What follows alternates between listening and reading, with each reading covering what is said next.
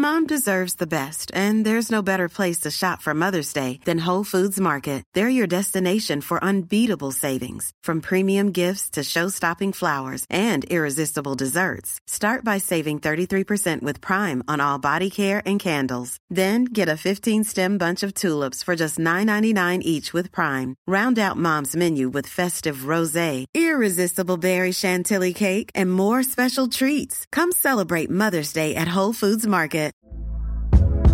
Hey there, it's Michelle Norris. I'm host of a podcast called Your Mama's Kitchen. When I travel, I'm usually looking for a way to find a taste of home when I'm not at home. And one of the things I love to do when I am at home is entertain. And Airbnb allows me to do that. When I was in California recently, I rented a house that had a great kitchen. And when we were sitting around the table, we were all thinking, we're in someone else's house. Someone could be in all of our homes as well. If you have a home, but you're not always at home, you have an Airbnb. Your home might be worth more than you think.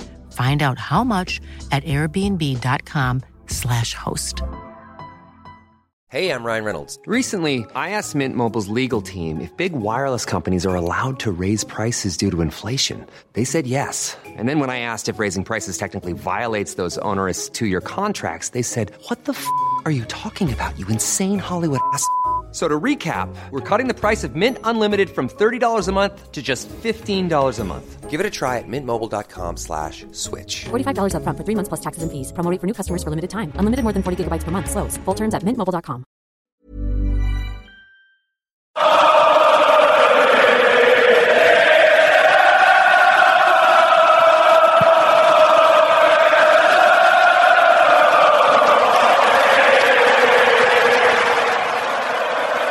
Hello, and we are thrilled to welcome you to episode 15 of Hometown Glory, your Spurs and Culture podcast. I'm Charlie, and I'm delighted that we've got the full crew in tonight. That's Ash, that's Billie T, that's Rosa, and that's Tom. Lots to cram in tonight, and it's all good stuff. Uh, we toast a heartening cup win over the chip swooping Seagulls of Brighton. That's a gag I nicked from our mate Jack. Um, a win, of course, that included two new debuts. Uh, that led us to thinking about a textbook hometown glory segment, memorable Spurs debuts, good and bad. So we're going to be going through ours and including your shout outs there. We've also got to look ahead to two Premier League home games this week with Southampton and then Wolves. Uh, we're going to cover a very good weekend for Spurs women and, of course, hand over our weekly culture picks. But first, Brighton. Um, as is customary on Hometown Glory, I want one thing you liked and one thing you very much didn't like about the 3 1 win, please. Billie, you can start us off. Yeah, um, I think the thing that I liked about it um, was a really good performance, but just the way that we went for a full strength team. Um, I think in the past, under certain managers, um, and even certain managers that I love, um, we have tempted to, like in the third and fourth round of the FA Cup, play like a second string team. We got knocked out. I'll never forget when we got knocked out to Palace at home under Pochettino, which was a real low blow for me because then Palace went on to um, have two really easy games into the final, and then they played Man United in the final, and we just beat Man United three 0 that season. So I've never really forgotten that. So it's good to go full strength under Conte. And I just really want to win the FA Cup. Like, I think it's been so long since we won it, and we are an FA Cup team. I think you might have seen the tweet yesterday. Um, we've scored more goals in the FA Cup than any other team in the country. Um, it's about time we won it again. So it's good to see the manager taking it seriously. So that was a positive for me. The negative for me was I think last time, last week I said it's the first time in ages I remember that we had no injury concerns.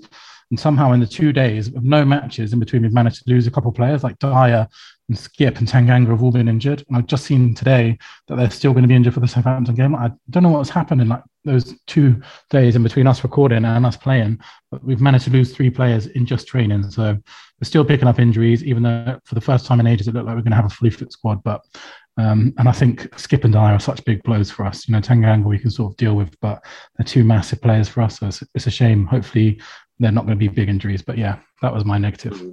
I'm going to go to Rosa next because I wonder if um, her positive from the South from the Southampton game, from the Brighton game, might be linked to why Eric Dier missing isn't the end of the world that perhaps we all feared it might be. Because once again, Davinson Sanchez shut people like me up with another really good performance. Um, Rosa, as uh, El Presidente of the Davinson fan club, you must be delighted.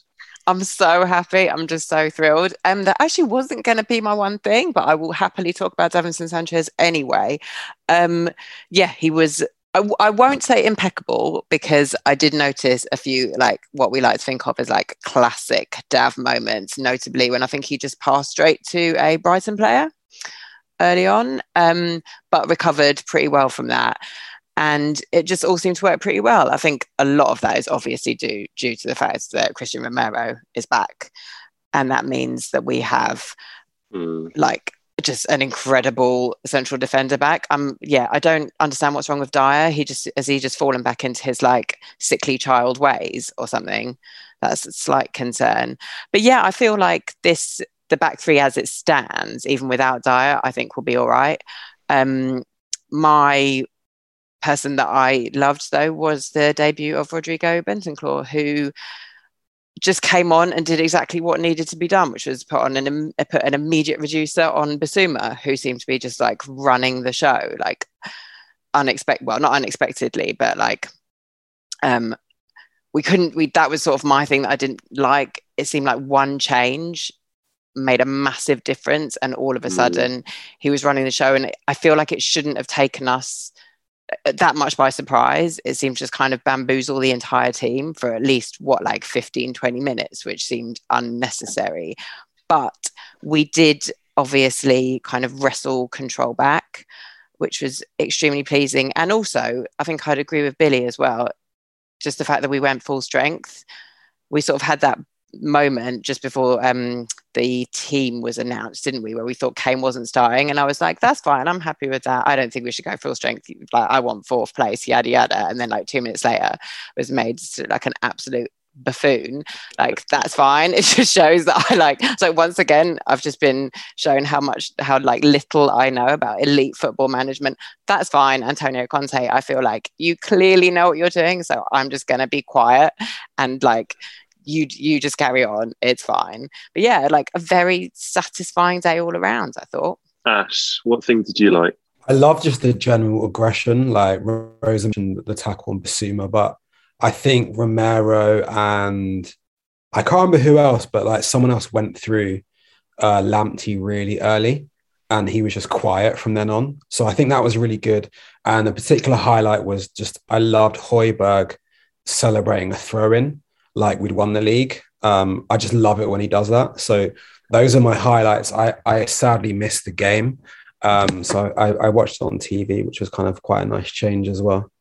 Um, I watched it from a different seat than my normal seat. I ended up watching it really, really, really close to the front of the front of the pitch, sort of down, down basically by the dugout. So I was sort of half watching Conte throughout um, and half watching the match my main takeaways are that Conte is just like baseline furious throughout. So I don't think there's much to be read through anything he does because he's just like constantly sort of harumphing around, turning like he'll watch something and then inevitably, you know, an attack will break down or will do something silly and he'll just turn around with his arms in the air, seek out his brother usually or the really scary um, uh, sort of main number two, the sort of tall one that just like is the most frightening looking man that we've ever employed at Tottenham, and I love him. Um, so you're saying that Antonio Conte is one of us, essentially? I don't know if he wants to be one of us, sort of like spiritually, but I think we're seeping into him week on week. When you say yeah, scariest man we've ever, we've ever employed, does that include Joe Jordan? I think it does. Yeah, I think wow. so. I mean, there's definite Jordan-esque vibes. The other thing I think when you watch it right down low, sort of pitch side, you're struck by obviously, and this is like fan watching live football 101, but just how relentlessly quick it is and how good certain players' first touches are compared to others. And I think I was reminded just on a different level that Harry Kane and Sonny particularly are in terms of how crisp their touches are, how they manage to just keep things moving in a way that the others sort of are a little bit more tentative and Romero as well. Just the man is a Rolls Royce, and I am so excited for what we can do with him sort of leading the team. Those are my bits. Tom, what did you like and dislike? Uh, well, it's bittersweet for me because I didn't go. I didn't get a ticket. I was sort of pissed off that they moved it to a Saturday night and that I couldn't take my daughter. I'm still pretty annoyed that they moved it to an eight o'clock on a Saturday for Mm. ITV4. Weirdly, Uh, Tom, there were there were loads of um loads and loads of kids like way past their bedtime, like kind of overexcited, like five and six year olds. I saw everywhere, which was kind of nice. But I did feel for you. I was like, oh, maybe Tom should have uh. Yeah, I mean, the five year old, I think it would have been a bit past the five year old's bedtime. She Mm. should have been asleep on me by nine. Um, yeah, so I was annoyed at that. Um, but my positive would be just Son being back, to be honest. Yeah, Um, he was great. He really was. he, he was really good. He looked lively. And I think maybe that break might do him some good. He always kind of ha- ebbs and flows and quite often drops off in the middle of the season or towards the end of the season. So maybe, I know he was injured, but maybe a break uh, will do him good. Uh, and yeah, like echoing what you guys have said as well, I like. I've moaned so much in the past with particularly Pochettino not playing a full strength side in the in the domestic cups. So you, I've got to praise Conte for playing such a strong such a strong side.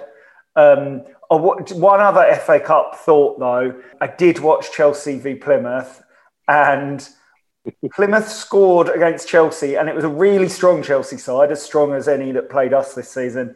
And Plymouth scored against Chelsea within eight minutes, and we've played 360 minutes, probably probably 400 minutes, including extra time, uh, this season, and we still can't score against them. So, uh, yeah, big up Well- Plymouth though. Good on good on Plymouth. The good news, Tom, is that the dream is not yet over. We still might get our chance to score a, a goal against Chelsea this season because you know, full, you know full well we're we're drawing them at some point in the FA Cup this season. fifth game against Chelsea. And, it, and like I said, really strong side against Plymouth, and then Plymouth score within eight minutes. Um, can I just come back to um, the point about how different like Kane and Son are to like certain other players? Because there was an absolutely hilarious moment when Berg came on, and he does he's kind of gone back to like uh, bad Berg for a bit, hasn't he? Where he and Kane were sort of like on the break together. And Kane passing the ball, and Berg just pretty much like fell over his own feet and you can sort of see Kane kind of looking at him being like that doesn't happen with the other guy I mean, that was a really bad miss towards the end of the game from Berg, wasn't it? That was another one. Yeah, Shocking, that was yeah. another moment. He was he was quite terrible actually, and I don't want to be down on someone who a few weeks ago we were ready to build a statue of, but um, yeah, there was a marked downturn in our quality of counter attack when Bergwijn and and again, I'm not going to be down on Kulusevski at all because it was his debut, and I thought watching pitch side, I'm, I'm like so obsessed about the fact I watched this like from a different seat. It's pathetic. He looked really, really, really nervous to me. Kulusevski's first couple of touches were like I felt as if I would been asked to go and play, and you just don't want to do anything silly, so you just play like the most conservative passes, and you don't try and like even run. And I know that there's a bit of a knock on how quick or otherwise Kulusevski might actually be, but yeah, he just did not quite look like he had his sea legs at the stadium yet. Unlike, of course, as Ben, uh, as as Rosa said, Bentancur, who just I think came in and looked so polished and so accomplished and composed, and it's very difficult when you know we're talking about what like a 20 minute cameo, but I'm really really excited about him. I think he's just going to come in and like elevate that composure in our midfield that we've lacked so dramatically. I'm really excited. Um, any other thoughts on the two debutants that anyone had? Billie, what were your uh, Uh, yeah, opening, I, I, I think thoughts? um, Kulusevski did end up being a bit unlucky because he put two on the plate, one for Kane, one for Bergwijn. And the Bergwijn one in particular was a, a bad miss. Um, so he's sort of, and then the one he put on Kane as well, you it wasn't the easiest chance, but in the form that Kane's in, you'd expect him to score on it. Um, so I think he was unlucky not to get an assist. I think he's like a different kind of winger to what we've got. Like we've got a lot of wingers that can sort of, um, you know, like Moura and Bergwijn that are really good on the counter. But I think Kulusevski's a bit more technical, and he's sort of started to show that, especially as he grew into the game. So I do think we're going to see some good things from him. I don't know if you've seen the quotes today. Where he's come out and says he loves to suffer. And it's like, yeah, you've definitely joined the right club then because there's going to be plenty of that involved, mate. Don't worry about that. So um, I, am just sort of really impressed with both their attitude and the quotes. I know it's like easy fan service, lip service, but the stuff that they're saying, the stuff that they're doing is, is the right kind of start that we want. So um, yeah, so far so good. I'm looking forward to hopefully seeing both of them in the next two games. Um, Ash, I know you're perhaps the most Kulu um, sort of hesitant in terms of getting excited about him. What what did you make of his debut? I agree. I thought he was uh, unlucky. My sort of concern is just like whether he's up to the pace of the league. But um, I have to remind myself that he's still like 21. Um, and he's been playing for Juventus. And I, I watched some Parma highlights because um, I've got nothing better to do with my time. And he looked really good. Um, so I'm just really hopeful about him. Bentancur, I like spoke to someone who said that he was like dishing out instructions like while he was a sub, and he did the same when he came on. And he's been there about five minutes, and he's also I think he's like 23, 24. So yeah. like come into a club like a few days ago after getting there late from international duty and then be sort of dishing out instructions to people that have been there for years sort of feels like a really good sign. Um, and he had some really nice touches as well. So I'm really excited about him. He just looks like a missing piece. I am, yeah, and I think oh, I, I no, just no, think go. that um, yeah, it makes me sort of less worried about kind of a, like a skip injury as well. And just one other thing on Kulu is that yeah, I'd forgotten that he came from Parma, which is just like that's always gonna like win you an extra point with me because I've just got like such fond memories of those like classic mm. Parma sides and like my guy Lilian Thuram, like one of my favorite players of all time. So that's just like an extra little like bonus as far as I'm concerned. I reckon he's gonna maybe he won't start. Um the Southampton game, but I, I could see him very quickly uh, taking Lucas's place. I felt like one thing that struck me watching the game on Saturday night was that Lucas's sort of unique brand of chaos ball, where you know he's good for sort of taking on five players and making something happen when there's literally nothing else going on in the team, which has often been the case this season with Spurs, with Kane out of form and Son not always being available or particularly on it himself. I think he's he's such an asset to us when we are playing really terribly because you can just sort of give him the ball and wind him up and watch him go. But playing within a functional Spurs team where, and I think we did see Kane and Son looking a lot more like last season's sort of Kane and Son show. I sort of wonder if you need that sort of brand of Lucas sort of hit and miss fun, and perhaps having someone like Kulusevski who's left footed that can be on the right and cut in and offer a bit more sort of tactical stability, which feels a bit more um, Conte friendly, perhaps. I, I reckon he's gonna. I reckon he's gonna be in quite quickly. Billie. Yeah, I just want to shout out Emerson as well because I think that's the best mm. game he's had in a while, and um, he needed it badly. I think we sort of spent the whole, literally the whole of January, like talking about right wing backs and how he needed a right wing back, and I think you can kind of infer that he's sort of picked up that vibe himself because when he celebrated, it seemed like he was sending a message to someone. I don't particularly know who it was, but he seemed like really enthusiastic to score. Um, and I think, you know, even if you take out the goal, which probably did end up an own goal in the first place, I think it was the first time in ages that he's actually looked a real threat to the fullback. Um, and he gave them like a terrible game. And he was just like constantly bombing down that wing all game, which is what we've wanted to see from him, which we haven't seen. So maybe, um, you know, maybe we've written him off too soon, which sounds ridiculous as well because he's 22 and he's a Brazilian right back. Like he's got so much time to to turn it around for us, and there's been a lot worse players in that right back position for us. So maybe this is the start of you know of him coming into his own now. So I just wanted to shout at him as well. And he seems like such a lovely bloke, doesn't he? Like I, I think we're all rooting for him big time. It would be great if he could if he could turn it around. And yeah, perhaps having a bit of a point to prove might not be the worst thing for him because you know he had absolutely no competition when he arrived, and it was almost and granted it's still only Matt Doherty now that it's his competition. But I think you're right, Billie. Probably has picked up that you know fans were a little bit excited about a new wingback coming in, and yeah, fingers crossed he can keep it up.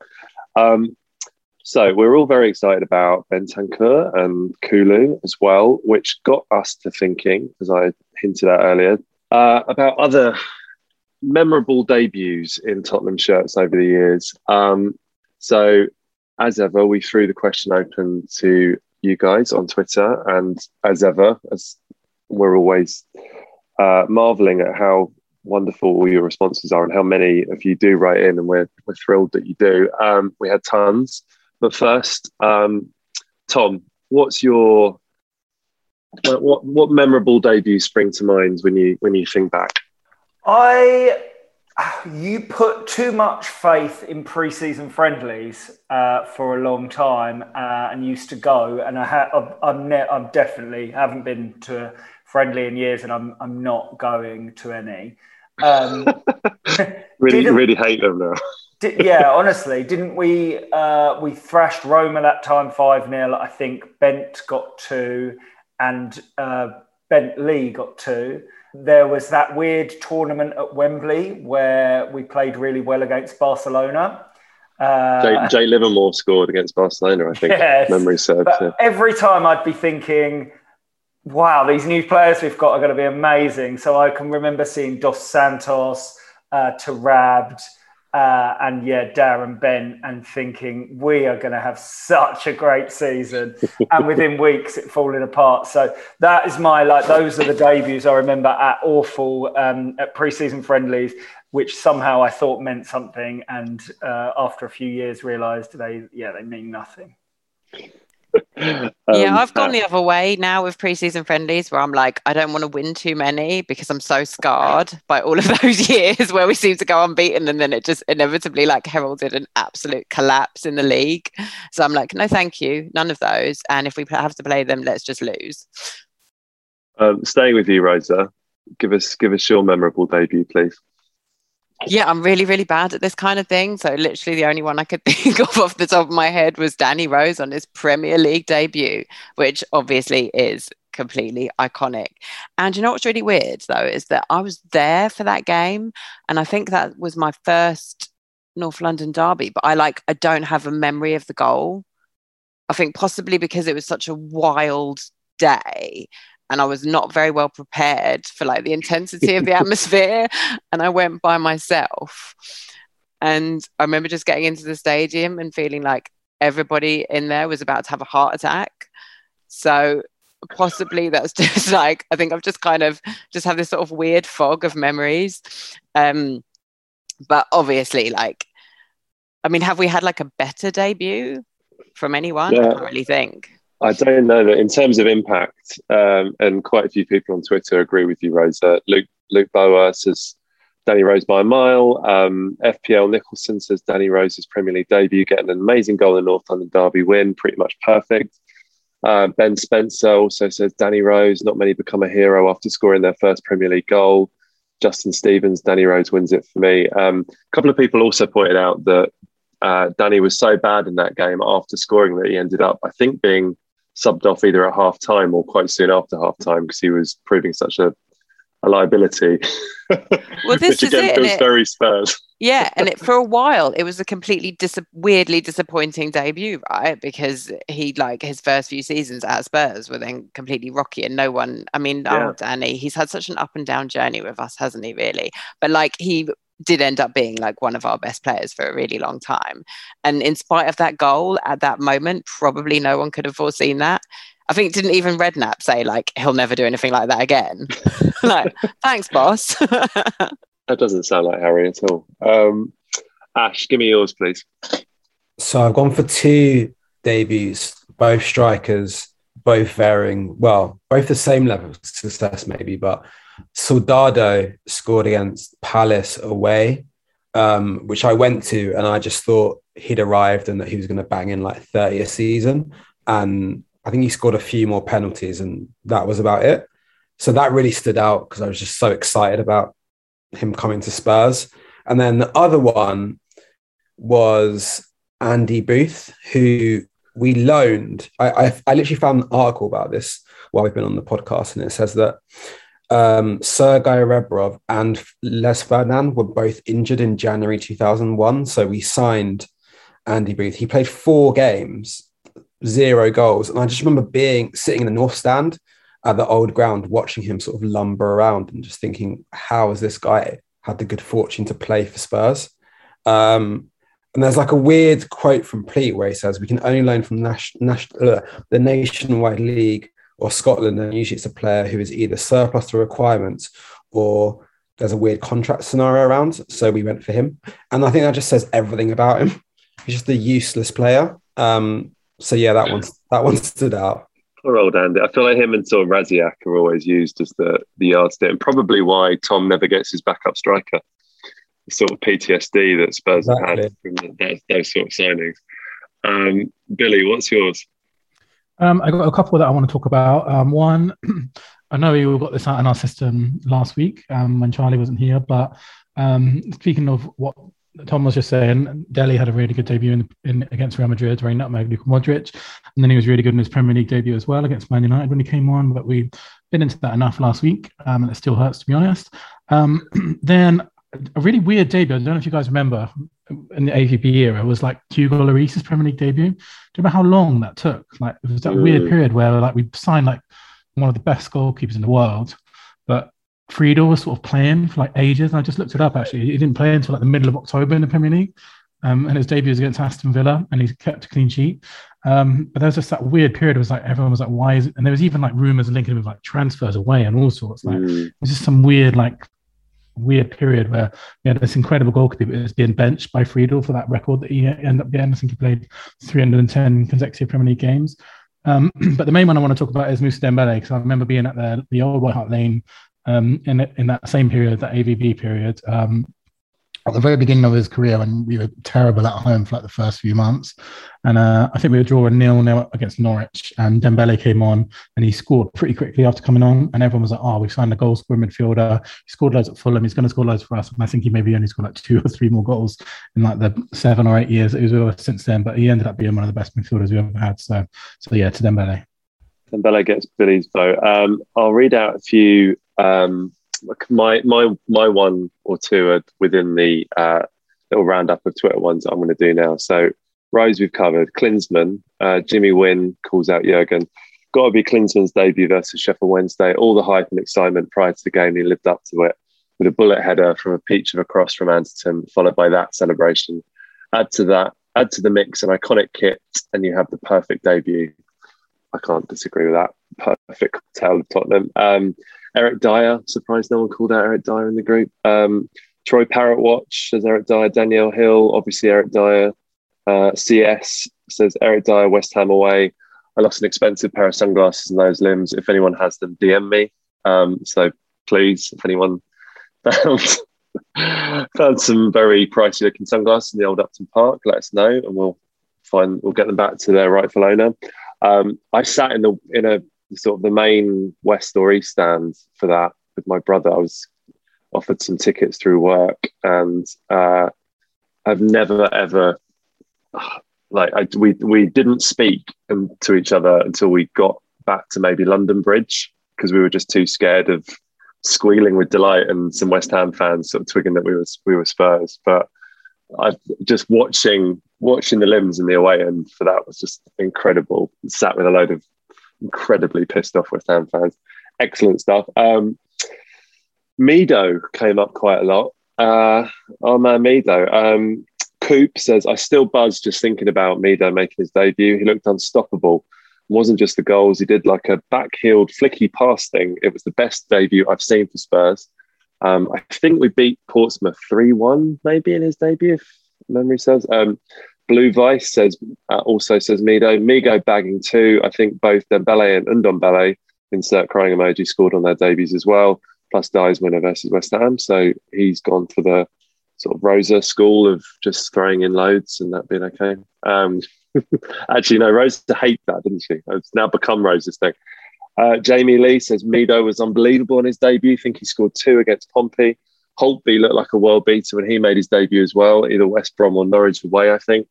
Um, I've been surprised by how often, particularly when we've interviewed guests, um, Lewis Holtby's name has come up more times, I think, on this podcast than perhaps was mentioned by fans during his fairly miserable spell with us. Um, oh, we all loved him briefly. Yeah, weird cult hero, Lewis. Yeah. Um, should probably ask him on the podcast. I reckon he's. I don't know. I think he's playing like German second tier, maybe. Probably free He's of an got, he's afternoon. got time for it. Let's be honest. Game on. Um, uh, JP says uh, Mido was sensational versus Portsmouth, probably his one and only good game. Um, don't know about that; it's a bit harsh. Um, who was the guy that scored two bangers versus Everton and then was never seen again? Quiz question: Anyone remember or anyone get who he's talking about there? Dean Marney, right? Dean Remember. Marney, yeah. What was that? One- one Five absolute two on as well, I think. Didn't he win goal of the season or something like that? Yeah, like what was that? Like five two on New Year's Day or something. I seem to remember. Um, few other call outs. Ryan Peace has Taarabt coming on at the end against West Ham in 2007, winning the free kick that set up Berbatov's equaliser. Then Stalteri happened. I don't. I don't know if I realised that was uh, that was Taarabt's debut. Wow, that was a that was a game. Um, Tottenham Simpson says David Bentley in a friendly versus Roma. He has the same trauma of, that Tom has. Uh, he scored, and I genuinely thought we had signed a high class player. Um, who is the priest? Agrees with Billie. I remember Dembele scoring in his debut. Um, Jerusalem Spurs, Dean Marney, two goals disappeared after that. A couple of people called out Erik Thorstvedt, who I seem to remember made his debut in a televised game against Forest um, and was absolutely dreadful and sort of confirmed a lot of the sort of stereotypes about uh, foreign goalkeepers that were sort of prevalent during that sort of late 80s uh, phase. And everyone assumed it'd be a disaster, but obviously went on to be one of our greatest keepers. Um, Ali Pali Kieran says Dean Richards scores, then we concede five. That was the United 5 3. If uh, we, I think we don't want to talk about that. Um, Jason Lee says Freddie Kanouté debut versus Leeds 2003. I was there. What a goal. Just a shame I decided to get Postiga on the back of my shirt instead of Freddie just before the game. What a mistake that was. Uh, Daniel Jacobs, Raw Fox had a blinder on his debut against that lot from down the road. Uh, Basil says uh, Wilson Palacios, if I'm not mistaken, debut at White Hart Lane in the North London Derby, and he was brilliant. Flying into tackles, full of energy, covered every blade of grass. Um, a couple of people called out uh, Stéphane Dalmat, um, talking about cult heroes. I think he's up there. Um, I think he made his debut in a cup game versus Charlton at home, was unreal, but quickly went south after that. Um, that doesn't sound like a Spurs cult hero at all. Um, and then finally, Liddy White Rose says Ricardo Rocha brought on in extra time at the Emirates to solidify the defence in a League Cup semi final. Instant weak header into the ground falls to Aliadière, Jesus Christ, um, who proceeds to bury it, and we lose 3 1. Um, Ricardo Rocha is up there for one of the most terrible players. Actually, you were talking about Ricardo Rocha just before we came on, weren't you? I, I may have misremembered this, but I think he gave like an interview or something after the game where he sort of was like, What's the big deal? It's just like a header or something like that. And it's like, it's the London, it's a North London derby. What on earth is wrong with you? Um, so I just hated him from that point onwards.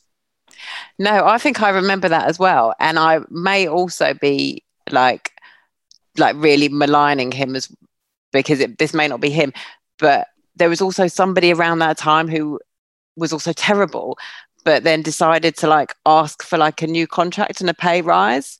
And I re- I think it's him. I think it was him, and it like and like it got leaked somehow. And I, I just remember reading it, and just being like, "Who like who do you think you are?" Like he's like, "I want more money, or I'm going to leave." Okay, bye. He was about like five foot four as well, wasn't he? He was like really tiny for a centre back. And was that header like? Didn't he try and like head it when he could have just like used his feet or something? 'Cause It's Yeah. really low, Yeah. really low to the ground. Um, awful. I mean, talking about dreadful players playing in massive cup games, he was he was up there. Um, that was a nice little stroll down down memory memory White Hart Lane. Thank you for everyone uh, plucking through the, the old memory banks. But that was good. Um, we look Did ahead. um no, we did, don't. O- did Ollie? Yeah, I just have one more thing because this um did did Ollie not respond to that with the Eric Dier um debut? Because honestly, he's he was there on that day and he's told me that story so many times. that I can't believe he'd have missed an opportunity to wheel that one out again. Um, Rose's partner Ollie did not reply to us. No, so you can. He'll be absolutely can- gutted. Uh, well, I reckon you'll be more gutted because if you mention it to him, he'll probably tell you the story again, Rosa. So Yeah, I mean, there's no Um, way, there's no way of avoiding it, to be honest. Um, but I'll spare everybody here. but it was a, it was a Kane assist, right? it was, yeah. Yeah. it was a Kane assist. Um, mad game though. We went down to ten men, if uh, if I remember. Carl Naughton got sent off for I think handling on the Oh, line. Okay, Noughts. Yeah, one of one of Uh, many sendings off, I believe. And then Martin A man in the wrong missed position so often. seriously, yeah, the wrong the wrong Kyle, literally. Um, Maybe the wrong Uh, job. yeah, and then Mark, Mark Noble missed the penalty, and then they had a man sent off, I think, and then yeah, we nicked it right at the end. Amazing, Pochettino's first game, amazing. Um, right, Southampton and Wolves at home this week. All the all the home games uh, for us. So Southampton are twelfth. They've scored twenty six goals. They've conceded thirty four goals in from their twenty two games. They needed extra time to beat Coventry two one at home in the cup uh, on the weekend. Um, annoyingly, it does seem like they've got quite a few players back for our game. So, looking at the uh, sort of injury news, um, I think it seems like uh, Djenepo is back from the Africa Cup of Nations. Um, uh, Mohamed Salisu, I think, got sent off against us, but is quite highly rated. If I uh, if I'm reading stuff correctly, he's back. I think um, Romeu is also going to be back in the starting lineup. By the sounds of it, we should beat them, right? No one's that stressed about this game. I think we're going to win. I also think we're going to like win four 0 I think we've got.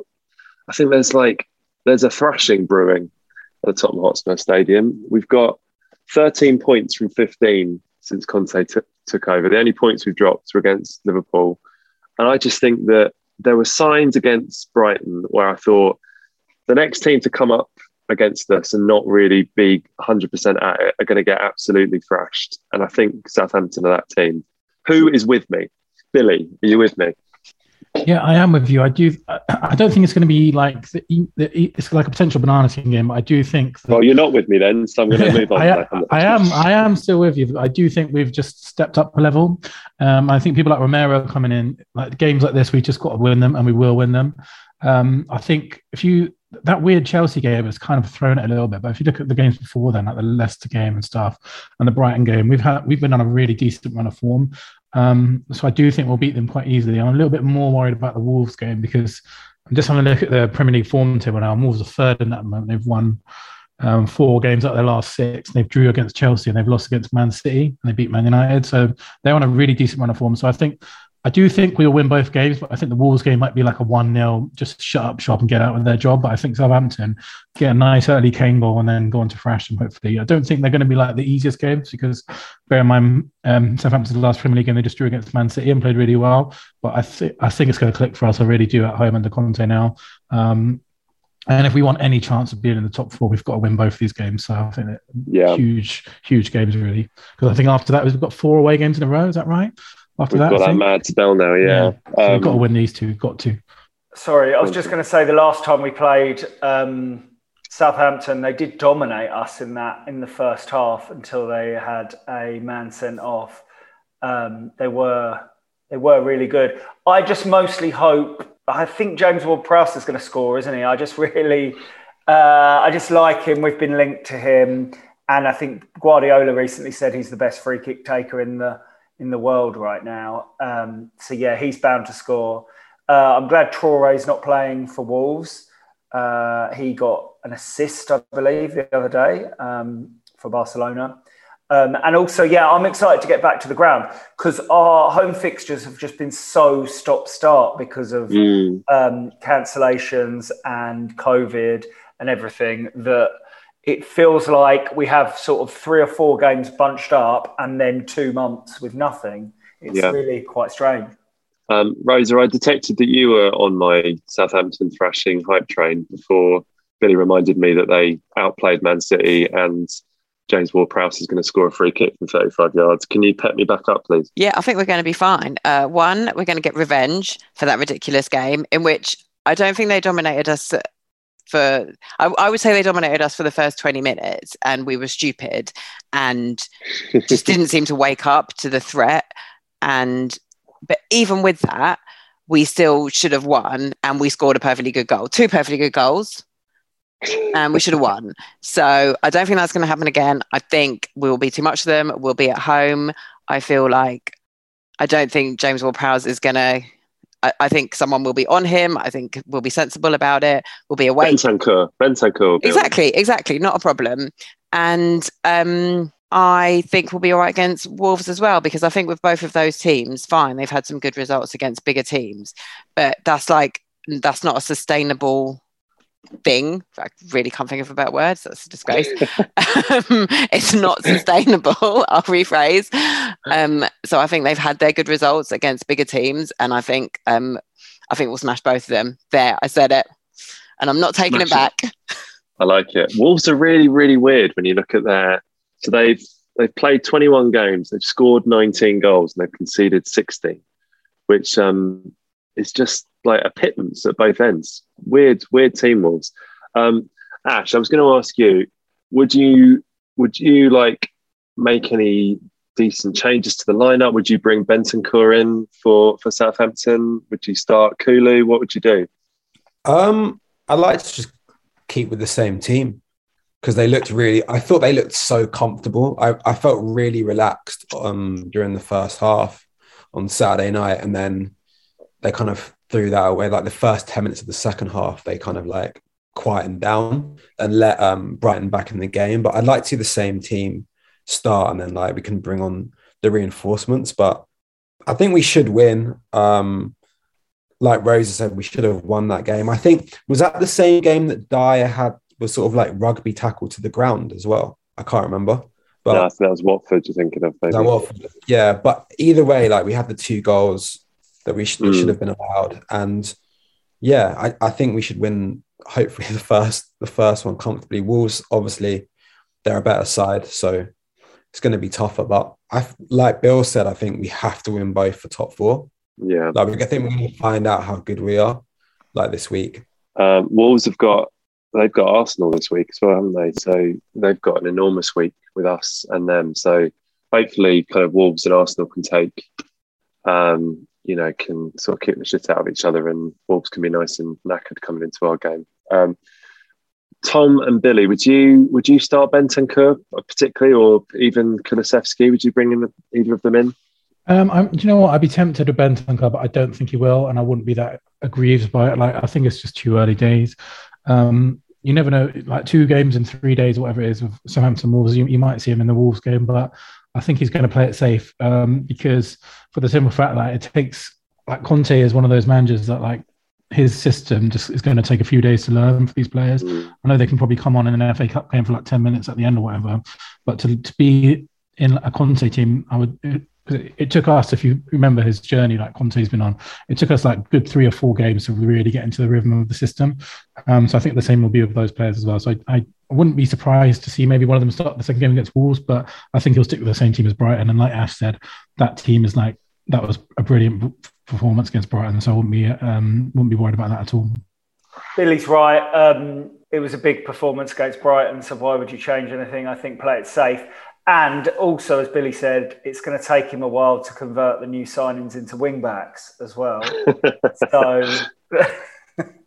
we've got to give him time there. Yeah, my, my worry with that is, and I know it's a worry that we, we spoke about last week as well, is it's like three games of the week for Kane, and like we're in a position that we always seem to find ourselves in where we can't drop Harry Kane, and um, you just worry like it's a it's a lot of game time that Kane's going to be in. So if you hopefully Charlie is right, and if we do beat Southampton comfortably, or we beat one of them, managed to get some get a decent win, we're going to have to take Kane off because like mm. I think after this we've we've got like a game, two games a week for like for the foreseeable. So we can't just keep starting Kane for all of them. Like something's going to have to give somewhere. It'd be interesting to see how he plays up, which is why when the news came out, there was like a Twitter rumor that Kane would start against Brighton.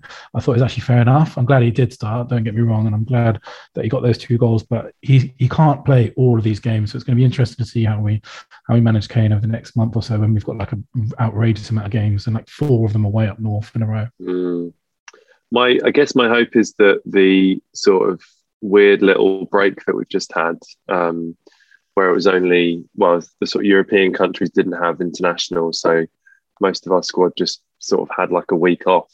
I, I hope that whereas normally this is like you know Kane sort of danger territory where his his ankles start giving up around now, he instead has had a nice break and he's been able to rest and can go into this period uh, a little more refreshed than he normally is because he looked absolutely like right on top of his game again. I thought against Brighton and, and really fit as well. And I I saw some people on Twitter sharing photos of um, and you know they can often be slightly misleading from certain angles, etc. But photos of Kane in sort of in kit from the beginning of the season to now, and it looks like he's like lost the stone or something. He just looks so much, so much fitter. Um, Ash, what do you reckon? Yeah, I think that's true. Like he does look fitter, and I think we shouldn't forget. Well, I definitely haven't forgotten because he's still in my bad books. But like he showed up late, really have a preseason. Yeah. So perhaps in a sort of like weird, fucked up narrative, like we're now going to like benefit from him, like showing up late and like hopefully we get the the usual Kane for like this last stretch of the season because I really believe if he shows up and does his thing, like we'll just comfortably walk for because he's that good. Um, but like Bill says, like there's so many games, um, Mm. and he can't play every game. So I'm intrigued to see what Conte does. Fingers crossed, no injuries. Um, going to keep the good vibes going because I'm basically convinced we're going to win both those matches. Um, Spurs women also had a lovely weekend, uh, also against Brighton. Um, they won 4 0 with two goals from Kyah Simon. Uh, crucial second goal from Ash Neville came on at half time, and first ever Tottenham goal for our captain, Shelina Zadorsky. Um, Rosa, I know Brighton haven't been playing well. I think that was their seventh game without a win, but it does feel like that was exactly the sort of game where we haven't been putting the opposition to bed when 1 0 up, which we did. What did you reckon? Yeah it was absolutely glorious. I mean just talking about um you know a, a thrashings are coming um that like absolutely wasn't in a way um because like you said it just felt like we'd we've been really you know sort of struggling to like you know we won a few games but then been sort of struggling to put some games to bed and kind of let teams back in. So when um, Neville scored the second goal, it was like amazing job done. That's kind of all we wanted. But then instead, it sort of turned out that the, the floodgates were open, really, and it just ended up being a sort of real joyous afternoon, which I think richly deserved, and also the team sort of needed it after the um, sort of disappointing exit from the Conti Cup in the week. Um, it's true, obviously, that Brighton haven't been playing very well, but at the same time, you, that's that's the kind of game when you need to be able to kind of have those results and put those kind of um, to just properly kill those teams off really which is what they haven't been doing. So suddenly it looks like you know champions league may be back on. I mean it's it's probably not. Got a couple of um got one sort of easier game against birmingham coming up but, then we got to go to reading i think and they're playing pretty well. I think they're just behind us in fifth. Um but still The game like- in hand, yeah, I think. Yeah, they're so- really well. Exactly but still amazing and just and so much fun to, to have some other people on the score sheet including shelina so like a great day. And also i've got this weird like just kind of petty hatred for brighton because i feel like loads of people like leave london because they you know can't hack it here and then go oh but you know it's just like london but by the sea and i'm like it really isn't and it's fine if you like it there but don't pretend that it's like london so just for me, that was just like extra satisfying to see us beat Brighton twice in a week. So sorry for any like Brighton dwellers or Brighton fans, but um, you know, this is the Hometown Glory podcast. So just have to live with it, I'm afraid. I'm slightly concerned, Rosa, that this is where your 2022 peaks because how, how's, how's it going to get better than two victories over what is clearly your most hated town in the United Kingdom? I mean, I have a lot of other petty hatred, so don't worry, we're working through the list. It's not a problem. Sorry, Brighton. Stick your vegan calves up your ass. Um, exactly. I'll just, I'll just add that I am vegetarian, not vegan, but I, I like a veggie calf or vegan. Dairy. Please don't, please don't. Why bar don't you me just move to Tom. Brighton, Tom? Sorry. Um, Billie, were you going to sort of arm Rose's argument with some more uh, bullets there, or No, I just wanted to go for an early culture pick because I don't know if you've ever seen it, but um, for me, the GOAT stand up comedian Stewart Lee, he does an amazing routine about people who have just left London. And it just reminded me of what Rose just said. So if you ever have a spare five minutes, search for that. It's, it's like Stewart Lee's routine on people who have just moved away from London. And it exactly echoes what Rose was just saying. So that's brilliant. I reckon Rose is funnier, to be honest. Um, let's uh, let's move on to our culture picks then. Um, Ash, I want you to go first. Um, tell me what music I should be listening to this week, please.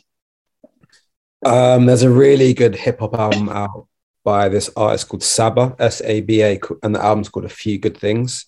Um, the album previous to this was like just really highly rated um, by critics and fans, and the new one's equally as good. So I've been listening to that a lot. There's a soul artist from, I think he's from Southampton called Samm Henshaw. Um, he put out an album on Friday that's also really good. And then I'm not going to attempt to say the name of the singles, but um, Stromae, the French artist, has like two new songs and they're both incredible. I think they're a few weeks old now, but if you can watch the live performances on YouTube, um, it's like a one shot take. And um, yeah, it's absolutely incredible. So that's what I've been listening to this week. Um, you been to any shows? Uh, I went to I went to see Rhythm Section um like show on Saturday night, which was like it was cool. It was all right. Not amazing. Oh, oh, okay. We won't go. To, we won't delve too much deeper there. Um, Tom, your picks, please. Uh, well, I'm hoping soon I'll have some more um, cultural with a capital C picks. I'm going to see Cabaret. I'm doing jazz hands. Um, you can't see me. But, uh, on the Zoom, I'm doing jazz hands. I'm going to see Cabaret on Friday with Eddie Redmayne. He's um, still doing them. He's still, still doing, doing, them. Jazz hands. I haven't been to the theatre in like three, four years. So, and I still call the interval half time. I've been to the theatre a lot, you know, a fair bit. I'm a cultured guy, but still, my wife tells me off when I call the interval half time. Like, when the fuck is half time? Anyway, that'll be good. Uh, but for now, until I get more a bit more deeply cultural, uh, I just wanted to recommend a uh, producer and singer called Nia Archives, N I A Archives. She, I believe, is from London, super young. Uh, and I think, kind of broadly, she makes jungle, I guess, but it's quite on the soulful, um, kind of reggae tinged end, end of um, of jungle. I think uh, she had a really great single out end of last year called 18 and Over that was quite ravey. The next one that she just released, Love Like L U V like, um, is yeah a bit softer and more soulful. And uh, I just read an interview earlier with her saying that she's a big fan of Jay Dilla and Burial and Roots Manuva's production. So you can kind of hear that um, on this new track. And yeah, she's she produces, sings, releases it all on her own label at the moment. But I wouldn't be surprised if um, one of the majors signs her soon because it's a really cool sound. And I think Jungle is back. Billie can probably confirm that. Bill, do you care to confirm? Uh, yeah, it's definitely on the way back, and and I think she's one of the most exciting producers, and it kind of um, brings us nicely to something that we spoke about. All I've mentioned before is that she's also on a remix album for PinkPantheress. Um, it's just come out, I think, came out last week, um, and also she's Anz is on there as well. So there's like loads of female producers at the moment that are just killing it, and I think like Nia Archives and Anz are two of the ones which you mentioned on this podcast that and are just sort of right at the very top of the game at the moment. So yeah, Jungle is definitely on the way back, and I think it's seems to be the female producers that are leading the charge in it at the moment. Um, I have a slight admission to make, actually, Tom, re uh, Nia Archives. I played that track in the car over the weekend, and uh, Emily, my wife, loved it and Instagrammed about it and credited me for introducing it to her. Uh, I later discovered that she had quite a few very cool people sort of being like, oh man, what a great song, like amazing that you're discovering all these new artists and your husband's so cool recommending them. So this is me coming clean. Um, Fine. Not on, oh, yeah. You can, oh, you can have it. I mean, I, I well, I, I, felt it felt, you know, it felt cheap, and I felt a bit dirty about it. It's fine. I didn't. I didn't discover her. Billie was probably on her way before I was, anyway, because he is the king of the rave scene and cinema as well. Billie, come on, what have you got this week? Yeah, how many times have you been to the cinema? Oh, Right, no, none because you've had yeah, COVID. exactly. So I've had COVID. So I, I, you know what? I made this intention to like watch every single like best picture rumored film that's going to be up this year, and I started making my way through them.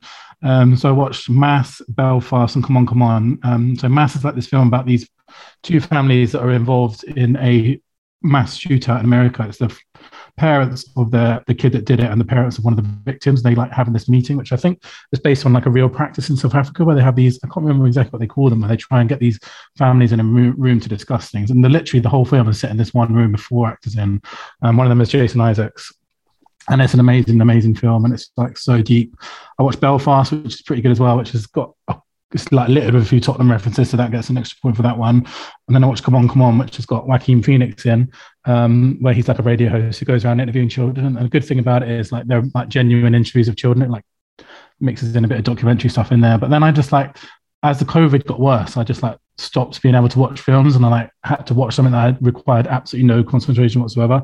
So I started watching Reacher on Amazon Prime, which is like just like a terrible action TV show, but I absolutely loved it. It's like that classic kind of action thing where you know, like a Denzel Washington role, um, where you get like one guy who can like beat up 12 other guys with his hands, and that's what Reacher does. Um, and that's just exactly what I needed at the time. So I shout out Reacher on Amazon Prime, which is taken from the Jack Reacher books. Um, and I think there's been a couple of unsuccessful like Tom Cruise films about Jack Reacher that have gone Mm. down quite badly, but this is like absolutely nailed it, I think. So if you're into like mindless action that you just can stick on and not have a single brain cell use up watching it, that's what I'll go for. It's really, really good. But I am now going to make my way back through the rumored Oscars Best Picture winners as well. Um, I'm surprised that the streaming companies aren't targeting people with COVID, like with certain shows, and saying, if you are cooped up with COVID, this is exactly the sort of mindless crap that you will absolutely devour. Um, uh, Billie Which was at the beginning was like uh, Tiger King, wasn't it? Like that's what everyone. Yeah. Was like. That was the original Yeah. COVID. That's what below So- deck is for me. Uh, a lot of below deck. Oh, Jenna's recommendation was below deck. Yeah. There are, I've watched probably uh, 25 seasons of it. And there were, yeah, and there's like 14 hours a, a series. Um, and it's terrible. It's like so, uh, it's weirdly compelling, but, um, and not everyone's very beautiful in, in it, but um, it's a terrible reality show. Tom, that's like a month of your life. Yeah. That's like that amazing gag in Girls Five Ever where um Wickie goes to like join that reality TV show and she's like, Oh, we filmed like a hundred seasons in a month or something. yeah, it is like that. Um, What's it called? go- Like Warrior Singer? yeah, well, it's- Just this to circle our- back to Girls Five Ever. So good. Our- our Everyone really needs to watch it.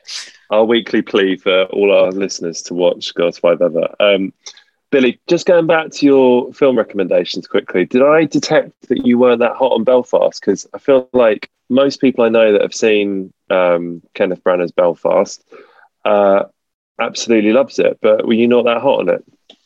You know what? I thought it was good, but it is. It's like it was made exactly to try and win Best Picture at the Oscars. It's got like it was like it was done by that sort of um, focus group to try and win an Oscar. It's got like it's in black and white, and it's like so like um, mawkish and stuff. It, it, it does just about get away with it because the cast are really decent. Like the, I forget the name of the kid that's in it who plays.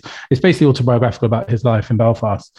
Um, the kid that plays the um, the essential the Ken, Kenneth Branagh character is really really good, and Jamie Dornan is decent, and then his mum is really good. It just about gets away with it, but it's on that verge of like Oscars mush that kind of like it's it's basically just been designed to win Best Picture. So I did like it.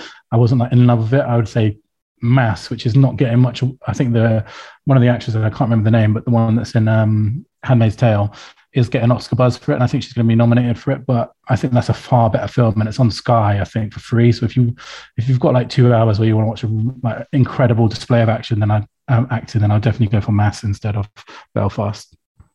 Okay, I'm glad I dug a bit deeper. But it does Um, it does have several Tottenham references in it, so it is worth it for Belfast as well, just for that alone. a lot of Danny Blanchflower, right?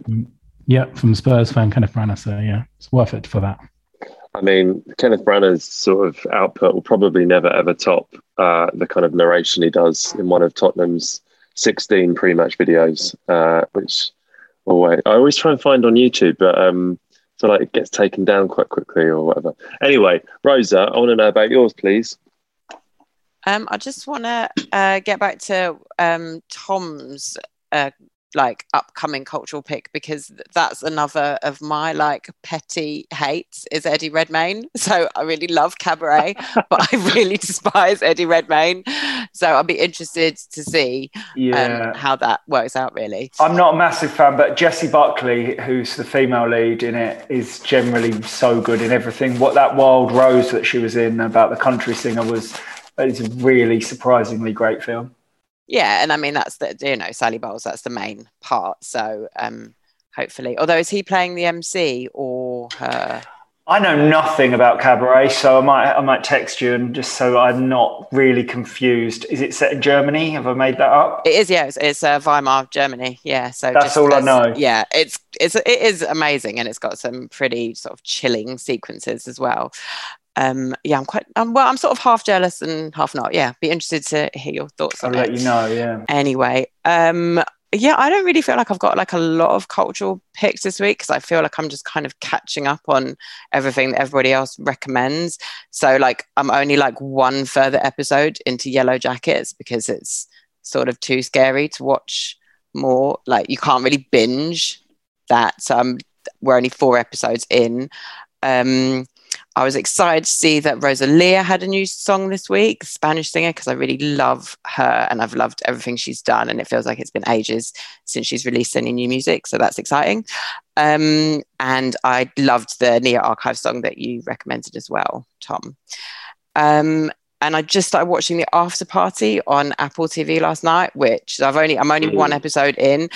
Um, but like it did have me absolutely like in bits at certain moments. Like the cast is so fun. Like Sam Richardson is a delight, and obviously like the like good Franco Dave is amazing, and then there's like an unbelievably hilarious cameo from, from Channing Tatum, which is just worth it. Like there's just a couple of minutes where Ollie and I were just both in pieces over this little scene. Um, so it's for those who don't know, it's set on the it's like a 15 um, year high school reunion and like somebody is found dead at the beginning of it so it's all going to be told sort of in flashback. I think from the perspective of like all of the different participants right? So the first one was sam richardson who people if they don't know they should know him from veep where he I can't what was his name in veep i've totally forgotten it it's like Richard, I think. Richard something, but he's um he's like Splett. Joan, yeah, and he's like Jonah's assistant, isn't he? He's Yeah. he's so good, and he also pops up in an episode of Ted Lasso, like so. This is nice. He's sort of suddenly playing like the romantic lead, which is just really really cute. But he's like an extremely talented guy, and it's just got like such a good fun cast as well. Like Tiffany Haddish is in it as well. Um, Ben Schwartz from Parks and Rec, Yeah. isn't it? Ilana, Ilana Glazer, isn't it? Yes. Um, from Broad City. Our favourite, Jamie Demetriou, is in it as well. It's really like they've just gone through and handpicked like standout comedy actors from like the last five, ten years and smushed them all together into a who done it. It's Yeah. really good. I, we're a few episodes ahead, I think, and I'm not going to say anything because I definitely don't want to um, spoil it for Rosa, but you're completely right in that each character gets a sort of an episode and the story is told from their perspective and it's done really really well the sort of tone of each episode shifts so ben schwartz's episode he plays jasper um, who uh, is start, trying to sort of restart his music career and he gets a few sort of song and dance numbers that are fantastic oh, nice! we Uh, get a musical. I so, like it. yeah Do we get it's like, a weird art house one from the um, arty girl? You might- you might is? You might do. I don't want to give away too much because it's Ah, okay. it's a really insane show. Billie, have you been watching it? No, I haven't, but I do have a question for Rosa. Um, just because it's been a little while since we've been down this avenue together. Um, I just wondered what you made of the latest episode of The Mandalorian. I mean, I'm um, sorry, the latest episode of of. Um, I really wanted to was discuss that with you as well. Yeah, it's it, it's become like unfortunately sort of essential viewing from not being essential viewing, and that's just by turning into like a completely different show, basically, hasn't it? Yeah, it has. And I saw like a tweet that was said like all popular culture now is just like that Leonardo DiCaprio meme where he's just like pointing at the TV and be like remembering stuff. And that's like exactly where the, the Boba Fett has just gone. It's just gone right. Let's just go back to Star Wars fans remembering stuff about Star Wars. And it's just like fully embrace that culture. And it's made, been much better because of it, I think. And it also led me down my own like personal sort of nostalgia um, valley, I guess, where because T- Timothy Olyphant shows up again, and I absolutely love him. He's one of my favorite actors. I mean, aside from anything else, like he's obviously unbelievably handsome, but he's in like two shows that I really love, which was Deadwood and Justified. And there's this whole thing about the use of him in Boba Fett is just basically like directly referring those two roles as well, and like bringing all of his like easy charm and charisma to bear. So it is yeah, it's like it's got the kind of general Star Wars nostalgia and then like a little bit of personal nostalgia for me too. Yeah, it's really fun that show. But yeah, it is not Boba's show anymore, alas. I think he literally had one line and the main so he's the main character for those of you that don't watch it. Um, I think he had one line in the last episode and maybe no lines in the episode before, I think. Um, so yeah, they've just literally got they've even I think they've even got bored of their own title character to be fair and just going back to other Star Wars characters yeah, we haven't seen any like um, showrunners get bored of their own character since like the glory days of Dawson's Creek. Just to refer back to our own. Don't get me started again. Uh, don't worry, everyone. A Dawson's Creek special is uh, in production. Uh, we're working up exactly what the three and a half hours will uh, be filled with. Um, unless you two nerds have got anything else Star Warsy to talk about, I'll do mine. Yeah, you finished? mate? want to do a bit more? Okay, good.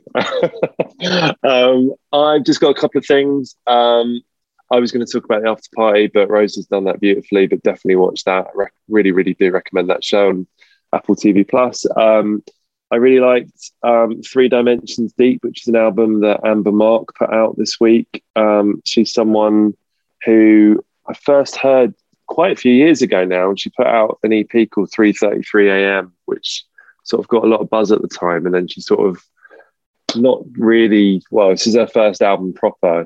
A lot of sort of eps and sort of direction sort of shifts in terms of sound but this is a really lovely kind of spacey soul r&b record that um, i've really enjoyed just having on sort of whilst i've been working this week so thoroughly recommend that.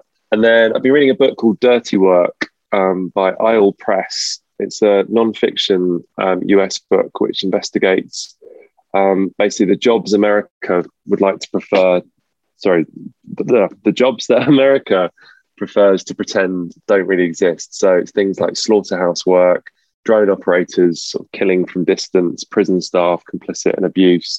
Um, there are tons of incredibly sensitively and powerfully written case studies of people in these jobs. Um, and yeah, really pulls the curtain back on the sort of social and uh, economic inequalities that force people into these roles um, and the sort of blind eyes that really we all turn in order for our world to function as it does. Um, it's quite heavy, as I've just sort of made out, and it's quite bleak, but really incredibly written. And the research and the case studies are just phenomenal. Um, and yeah, just got me thinking this week. Um, I realised I really should have gone first uh, with these picks so that I didn't finish the episode with the world's bleakest book. Um, Usually that's Rosa with the world's Rosa. bleakest book. Yeah, some sort of porn. Don't worry, I'll be person. back next week. um, it's my turn for misery corner this week, and that's what I'm going with. Um, I don't think Spurs are going to have a miserable week, though. We're going to thrash Southampton, and we're going to eke past uh, Wolves. So we're all very excited, and we're very excited that you stuck with us for episode 15 of Hometown Glory. Thank you, Tom. Thank you, Ash. Thank you, Rosa. Thank you, Billie. And Billie T, please see us out. Up the Spurs.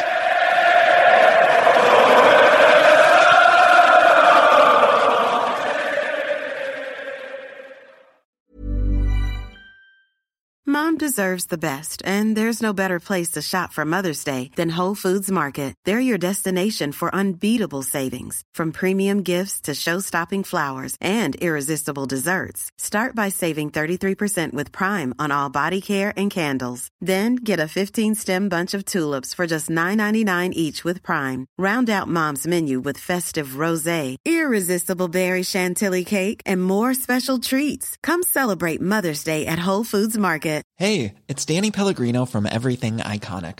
Ready to upgrade your style game without blowing your budget? Check out Quince. They've got all the good stuff shirts and polos, activewear, and fine leather goods, all at 50 to 80% less than other high end brands. And the best part? They're all about safe, ethical, and responsible manufacturing. Get that luxury vibe without the luxury price tag. Hit up quince.com slash upgrade for free shipping and 365 day returns on your next order. That's quince.com slash upgrade. Mom deserves the best, and there's no better place to shop for Mother's Day than Whole Foods Market. They're your destination for unbeatable savings, from premium gifts to show-stopping flowers and irresistible desserts. Start by saving 33% with Prime on all body care and candles. Then get a 15-stem bunch of tulips for just $9.99 each with Prime. Round out Mom's menu with festive rosé, irresistible berry chantilly cake, and more special treats. Come celebrate Mother's Day at Whole Foods Market.